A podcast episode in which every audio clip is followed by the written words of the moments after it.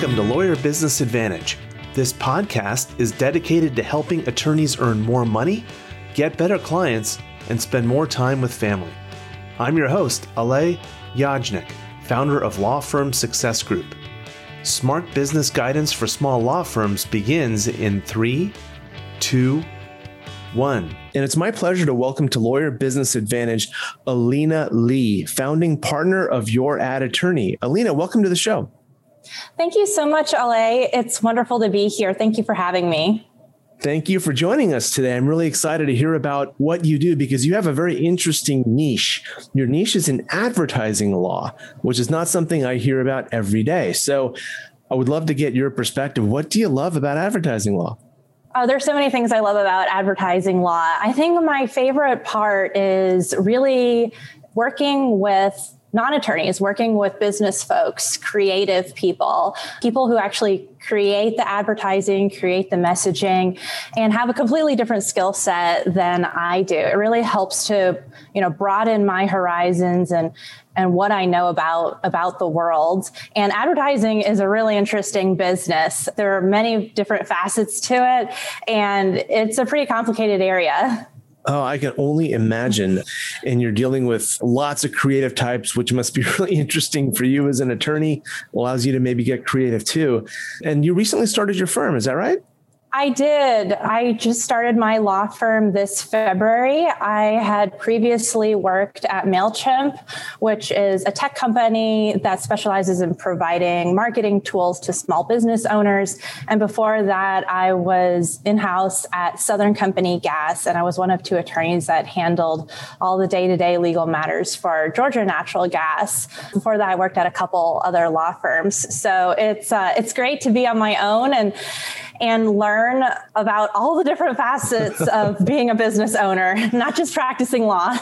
Yeah, absolutely. What are some of the other aspects of being a business owner that you find really interesting? Well, my favorite part is the business development. I really enjoy meeting new people, getting to know them, connecting and building relationships. And, having your own business is kind of the perfect excuse to do a lot of that. Absolutely. Yeah. So I'm really enjoying it. Just meeting people and connecting and networking is something that I did a lot of anyways, even when I was in-house. And, a lot of in-house attorneys don't really do a lot of networking because you don't really need to outside of their company. Right. But I've really been able to lean into that skill set of mine and just have fun with it.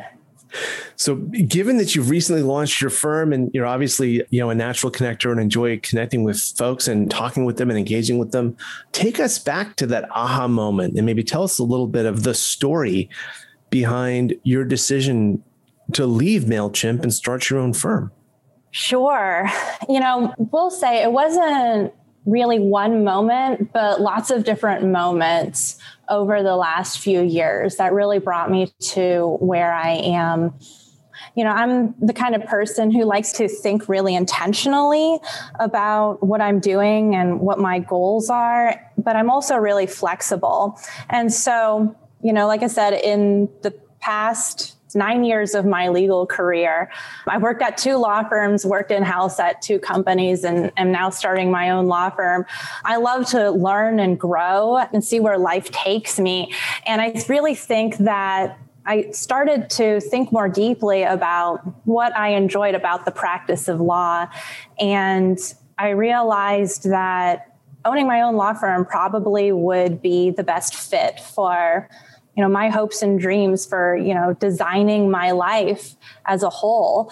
I do a lot of volunteer work, and I helped to start a nonprofit in Atlanta about 5 years ago called We Love Buford Highway, and it supports the multicultural diversity of the Buford Highway community in the metro Atlanta area. It's one of the most diverse communities in the Southeast United States. And, I do a lot of pro bono work through Pro Bono Partnership of Atlanta. I'm actually a founding member of their 40 and under steering committee.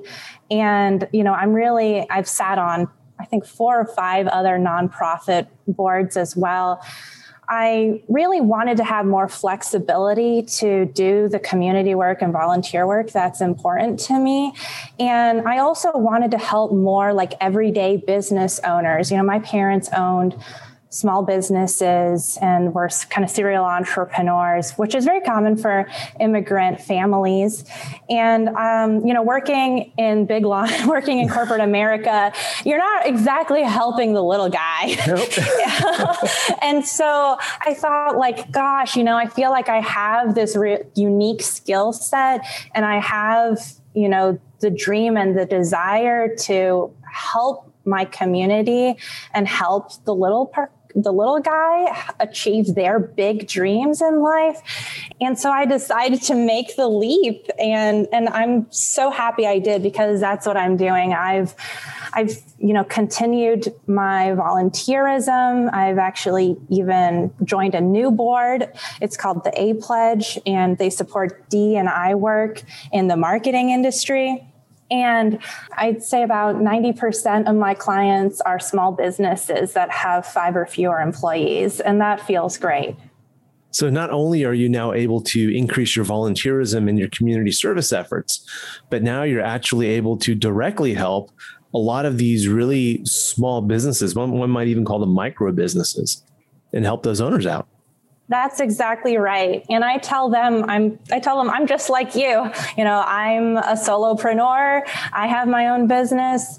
It's just me. And, you know, I do have an intern. And so I know what it's like for you to be starting your business and try to get up and going. And it's beautiful. And I've actually discovered this amazing network in Atlanta, and it's really across the United States, of solopreneurs who are there for one another and help each other.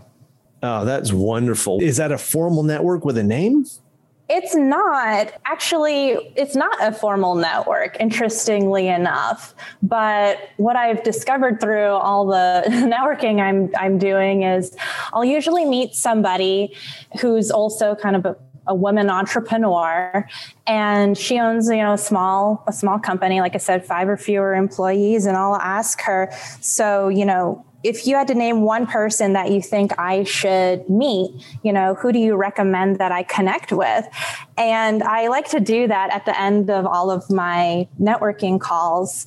And what I realized started happening was people started saying the same names. They started mentioning each other, and we're all kind of interconnected in this beautiful web together. Oh, that is wonderful. And attorney entrepreneurs, as you're listening to this, I hope you took note of what Alina is doing here, because that powerful question, who do you think I should connect with at the end of a meeting, can be game changing. And you can see the results here that Alina has achieved by just doing that. So that's great, Alina. And congrats on tapping into that network. What has I know it's still relatively recent, but so far, what has that entrepreneurial journey been like for you? Oh, it's been interesting. As an attorney, and I certainly have perfectionist tendencies. I tend to have unrealistic expectations of myself. And, you know, I'm that person who created a literally 40-page business plan before I started my law firm, where I tried to plan every little thing out, and interviewed a bunch of friends who've done the exact same thing that I'm doing to get their words of wisdom before I made the leap. And, you know, what I've realized is, like, certainly some of what I thought would pan out has come to fruition, but I'd say, like, maybe half of it, and the other half, you know, things didn't exactly work out the way I had planned, but some of it was, you know, better than what I had expected. And certainly some aspects can be improved upon, I would say. But I think the key is to, you know, for me personally, is to take time to, you know, pat myself on the back for what I have achieved, and for taking all the little steps that I take every single day to try to achieve these larger milestones. And, you know, being understanding and patient with myself that, you know, maybe I didn't meet all of the milestones that I had planned for myself before I even started this, before I even started my business. But knowing that I'm going to get there, and that consistency is key. Yeah, I agree. You have, first of all, just making that decision to start your own firm and to do it, and to do it successfully and pursue it with gusto. That's terrific. Oftentimes, it turns out that a lot of what we think is going to happen as we start on the entrepreneurial journey doesn't come to fruition. And that's totally okay, because either you're winning or you're learning, right? And as long as you continue to play the game, either one of those things are going to happen. And so, yeah, you should definitely be proud of what you've done and what you've achieved. I routinely miss my goals because I set them so high, and I like doing that. I like setting really, really crazy goals and falling a little bit short. There's that old saying that, right, if you go ahead and shoot for the stars and miss, you'll still hit the moon. And that's pretty darn good in and of itself. So kudos to you for sticking with it and pushing through the 40-page business plan that you wrote. I was smiling when you mentioned that to me, because usually when I work with my clients, I take them through a 1-page business plan, because what we found is that the research and the learning that goes into writing that 40-page or 50-page or 100-page business plan, that is all really, really good and totally worthwhile. But those plans takes long to put them together, and then they never turn out the way you expect. And so what we do is we do more of a living document. And so just a quick shout out to the attorney entrepreneurs who are listening. If you want to check that out, just go to the website. There's a button on there to learn more about the business plan. You can get the video and the templates and the worksheet and all that good stuff. And that's on lawfirmsuccessgroup.com. So thanks for raising that up to me, Alina. I really appreciate it. And it's so the roadmap. You don't know, if you're trying to achieve certain goals, it's pretty hard to get to your destination without a map. Yes. Yes, it is. You need to have a destination, number one, and then a map, number two. And if you don't have those two things, yeah, where are you going? But every entrepreneur is different. Every entrepreneurial journey and story is different. What are some of the business challenges that you're currently working on? Well, my two biggest challenges is growing revenue. And, I know that it'll take some time for me to make enough money that like matches what I was making in corporate America. But, I've set some realistic goals and some shoot for the stars goals around that. And I do hope and plan to get back to where I was financially with my corporate America job, and hopefully surpass it as well. And, that I think business development just takes time, and it's about building those relationships. And for me, it's about the long game. It's not about the short-term results. It's about building trust today and maybe doing lots of little projects today, but knowing that relationship is going to pay off, 10-fold, 20-fold, if I think about it from the perspective of the next 5 years, 10 years, 15 years. That's a really healthy perspective to take on things. It's always concerning to me when I'm talking to someone who's just started their law firm and they're expecting to do just as well as they did at, typically they're not coming from in-house. They're leaving a law firm to start their own. But either way, it's concerning to me when they have, lofty goals to exceed their, what they were making at their previous role, but they don't have a strong, realistic plan to do that. They're just shooting from the hip. And so those expectations are unrealistic and they set themselves up to fail. So it's great that you have a long-term perspective. And one of the things I found, because a lot of my clients and myself too, when I got started, set these revenue goals, right? And we were focused on the revenue. But that's really an outcome. Yeah. It's really an outcome of everything else that happens before, because you have to build trust. Then you have to bring on some potential clients. And some of those you may do pro bono, some of those you may do at a discount, some of those you may do at your full fee. And then those clients, start to sell other people, your marketing starts to work, you start to bring on more clients, more of those are at your full rate. The last thing that happens is that your revenue hits the goal. Right. Everything else has to happen. And meanwhile, there's like 50 steps before that. Exactly. And so what we found is that, the revenue target's nice and it's good to set that in place, but then almost right away, let go of that and start focusing on activity-based goals.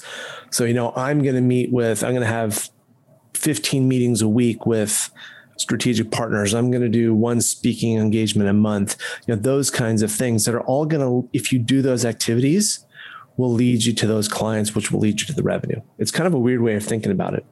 But that's exactly right. And it's a numbers game, right? Once you know what your conversion rates are and you know what activities lead to results, as in, which networking events actually result in sales calls, which folks, when you speak to on your sales calls, actually end up becoming clients, and then which clients actually give you the type of work that fills you up and that you love and enjoy, and is also hopefully profitable as well. Like, those are all separate, important questions and data points to look into.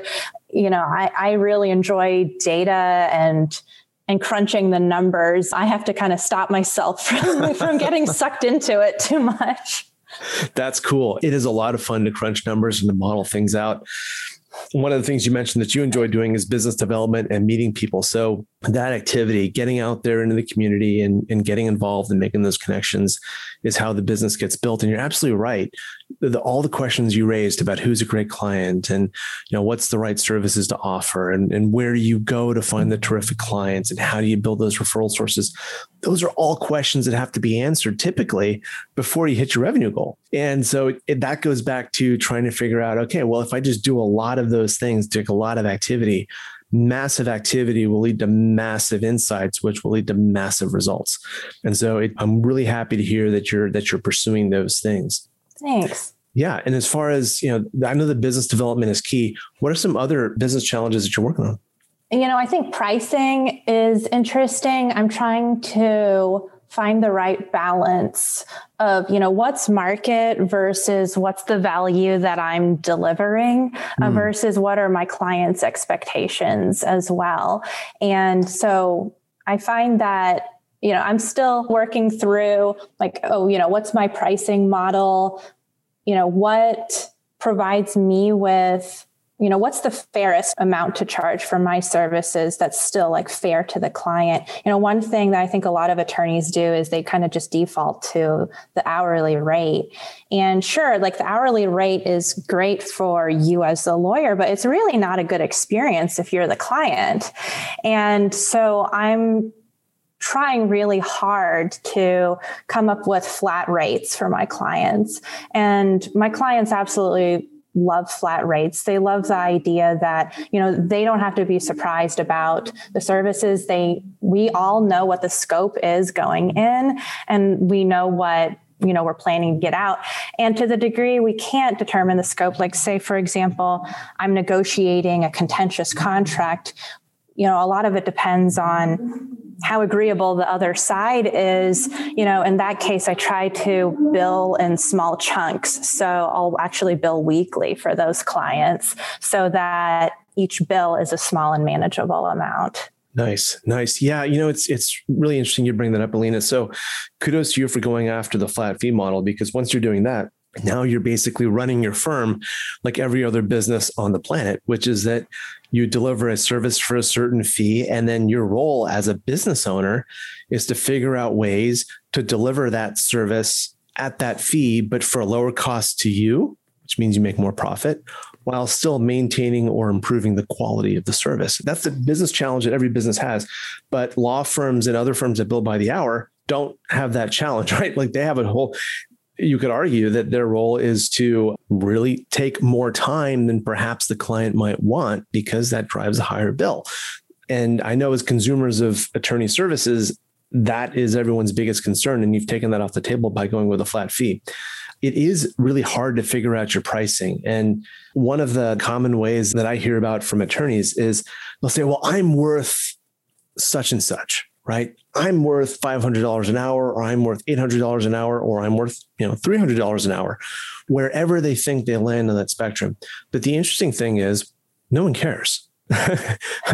What really matters is what your clients who actually hire you can afford to pay you, and what your competition that you compete with for those clients, how they're charging for their services and what rate they're charging for their service.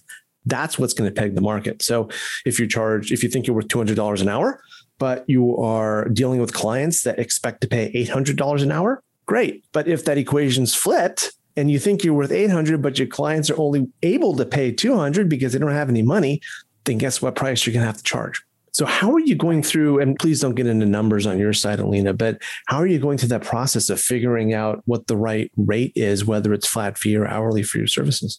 Well, this is like a common tactic in marketing, and I've certainly applied it to my legal practice, which is A/B testing.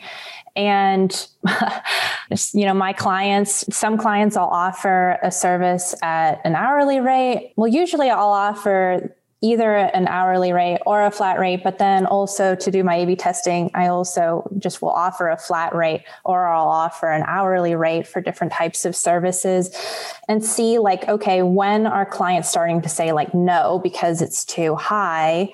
And then also to the degree, maybe I'm providing them with services that are too robust for their needs too. And so also actually telling my clients, well, the reason why I charge this amount is because this is the process that I recommend we follow.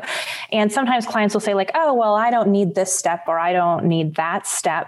And then realizing I can maybe adjust the price or create a different package, given that some clients don't need certain parts of the services. Yeah, absolutely. That makes a lot of sense. And I love the idea of split testing your pricing. I think that a lot of people do that when they're just starting out. Something that other people do is they'll talk to other law firms that target the similar market and try and find out how they're charging and structuring their services. But the question I had for you, Alina, you deal with lots of micro businesses. How is it that you landed upon that as your target market? I actually initially wanted to target the mid-market, but what I found was that most companies that are in the mid-market already have a trusted attorney. And so first off, it's harder to break into the middle market for that reason. And also there's just so many people who have small businesses who don't have an attorney at all. They either think they don't need one, or they think they can't afford one, or they haven't met the right attorney that they truly trust to handle their matters. And for a micro business, every $500 counts. So they tend to really do their homework, and they only pick people that they trust. And I guess what I kind of just happened into it, I was targeting small businesses, micro businesses, and medium-sized businesses. Yeah. And I realized that the other businesses that were like me, that were starting out, were the ones who really needed my legal services the most. And getting off on the right foot and helping them build the confidence that they need, that they're doing things correctly from a legal perspective, is so much more valuable to them than the business owners who've been doing it for 10, 20 years. And what happened was, because I started doing more work for these micro businesses, they started referring me to, their networks and all their friends. And then before I knew it, they were referring other people. And it was actually really interesting. I recently got a client who referred me to somebody who that person, the very next day, referred me to another person. And then that new person had referred me to another person. And all of those referrals happened within 5 days. You're oh my gosh, I've got to keep up with this. I was there's this chain reaction going here. And so I guess I'm really fortunate that I think it is like I said, and I think this goes back to what I was talking about, where there is this kind of hidden network of small businesses who help and support each other. And, if you're a small business owner, I think there's this preference or this tendency to work with other small business owners and support other people who are kind of in the same place as you. Now, Alina, we have a number of attorney entrepreneurs who listen to this podcast. Just recap for me real quickly. What services do you provide? So I provide fractional general counsel services. So I'm basically the go-to attorney for businesses. I only represent businesses and not individual people. And just like you have your primary doctor who you go to see hopefully every year to get your health checkup, I'm like that, but for your business from a legal perspective. So I help to make sure that your business is running smoothly from a legal perspective, that there aren't any material gaps. And to the degree there are gaps, you know about them and you can manage them effectively. And, you know, I draft and negotiate key contracts. I help from an operations perspective, meaning I look at your communications with your customers, your communications with your vendors. I help make sure that you're managing your legal risks, you know, with all of your key counterparties, you know, to the degree you're planning to launch a new product or service. I do everything from making sure that, you know, you have a solid contract in place for how you're going to sell or what the terms are for how you sell your product and service, to the disclosures that you need around pricing to make sure there aren't any hidden fees, to reviewing the marketing materials to make sure that you're marketing in a way that's fair and transparent, to, you know, looking at your day-to-day labor and employment questions, you know, how making sure you've got good processes in place for how you're hiring your employees, with solid offer letters, employee handbooks, really, and outside general counsel. Exactly. I'm really your one-stop shop outside general counsel. And while I can handle probably like 90% of most businesses' day-to-day legal needs, if something is very specialized, then I help to procure those special services and then help to make sure that you're being billed fairly and that the work is being done, you know, in top-notch manner every single time. Okay. So then take me through this, because the name of your firm is Your Ad Attorney, but it sounds like you do a lot more than just that. Yes. When I picked my name, I thought I was going to be doing specifically mostly marketing and advertising work, just because there aren't that many attorneys in the United States really that do marketing and advertising work. But what I realized as I've started my firm is that a lot of people really need more broader general counseling legal advice. And it turns out that my clients tend to fall into four different buckets. So I have clients who are marketing agencies, who are tech companies and therefore engaged in a lot of marketing, or they're e-commerce companies who are also therefore engaging in a lot of online marketing, or they're business consulting companies actually. And so my clients tend to be in the marketing industry or engage in a lot of marketing. So although their legal needs are broader, I think they come to me because I specialize in marketing and advertising law, technology law, and intellectual property law. That's the tip of your spear. Yeah. And I totally get it, because the micro businesses that you also enjoy working with, they do need outside general counsel. They cannot afford to have, you know, an ad specific attorney and an employment law attorney and a business transaction attorney and, you know, on and on and on. So it makes a lot of sense that you would do that. Personally, I'm on my fourth business name in 8 years. So it's totally common to change the name. If you're doing a market specific name, totally common to change that as your practice evolves and as your law firm evolves. So that totally makes sense. And I appreciate you sharing that with us. Well, Alina, you are really growing. Your firm is growing. You have, you know, you're building out your network in the small business and consulting space, and you're doing a great job. So what excites you about the future? I think that because of COVID and because of, you know, the Black Lives Matter movement gaining more ground in the past year, people are thinking more deeply than ever before about who they're working with and like what's important to them in their lives. And I think that is beautiful, because I think that people are being more intentional about their friendships, their relationships, and who they work with and what they you know, or want and expect from those relationships. I think like people are being more intentional about who they're working with. And I think like women-owned businesses and minority-owned businesses are getting, I guess, more attention now. It used to be that I think there was like a strong preference for working with the big name. And now I think for the first time that I've seen, at least in my lifetime, there is more of an emphasis on diversity and inclusion from like a vendor perspective and like who you hire and want to work with. And I'm really excited about that. And I'm being really intentional about that too. And like who I hire and who I want to work with as well. Awesome. Awesome. That's great. And you are just getting started, but you have such a bright future ahead of you. You're already getting traction. And I expect you'll be scaling up and starting to hire even more resources to grow your firm here in the near future. But Alina, if people wanted to contact you, how should they best do that? Well, my email address is probably the best way to contact me. It's Alina, A-L-I-N-A, at youradattorney.com. So youradattorney.com. And you can also go to youradattorney.com to see my contact information, reach out. I'm also on LinkedIn, and my office number is 404-965-3045. And that actually goes directly to my cell phone. Awesome. Alina, thank you so much for being a guest on Lawyer Business Advantage. Congratulations on starting your firm. And I wish you all the best as you grow. Thank you so much, Alej. It's been a pleasure. And that's a wrap for this episode of the Lawyer Business Advantage podcast.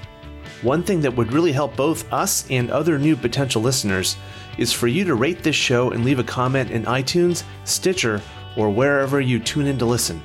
And I want to hear from you, so connect with me on LinkedIn and let me know what you think of this episode. And if you are a solo or an owner of a small law firm, and you're looking to earn more money, attract better clients, or reduce your stress, we would love to talk with you to see how we can help. Request your free law firm assessment by visiting lawfirmsuccessgroup.com.